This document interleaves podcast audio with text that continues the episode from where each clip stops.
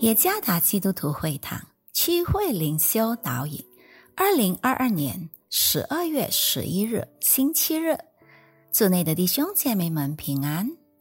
今天的灵修导引，我们将会借着圣经撒迦利亚书十四章第九节和第十一节来思想今天的主题：炼净的背后。作者沈天良传道。撒迦利亚书第十四章第九节：耶和华必作全地的王，那日耶和华必为独一无二的，他的名也是独一无二的。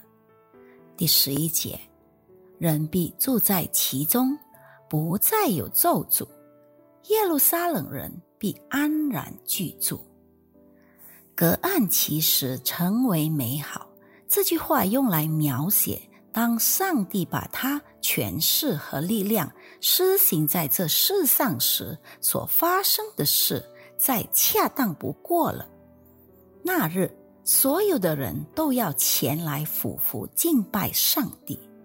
在以色列人的历史里，他们屡次被列国征服，在困难重重的情况下。上帝似乎袖手旁观，没有采取任何行动拯救他的子民免受迫害。然而，通过这一切事件，伟大的导演上帝为炼尽他的子民，在引导他们。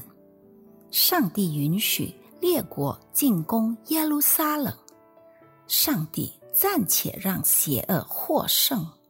但是在故事的结尾，上帝竟扮演了英雄的角色，他震撼万国，战胜邪恶，恢复和平，并将他的子民引向胜利。公义的上帝将严厉的惩罚邪恶。所有这一切的高峰，就是万国万民都要俯伏敬拜上帝。如今，我们目睹这个世界充满了邪恶，法律再也无法施行公义的判断，信徒所受的逼迫和哀叹随处可闻。诡计多端的撒旦似乎胜利了，然而我们绝不气馁。他再来的那日，我们将会因他的大能赞叹不已。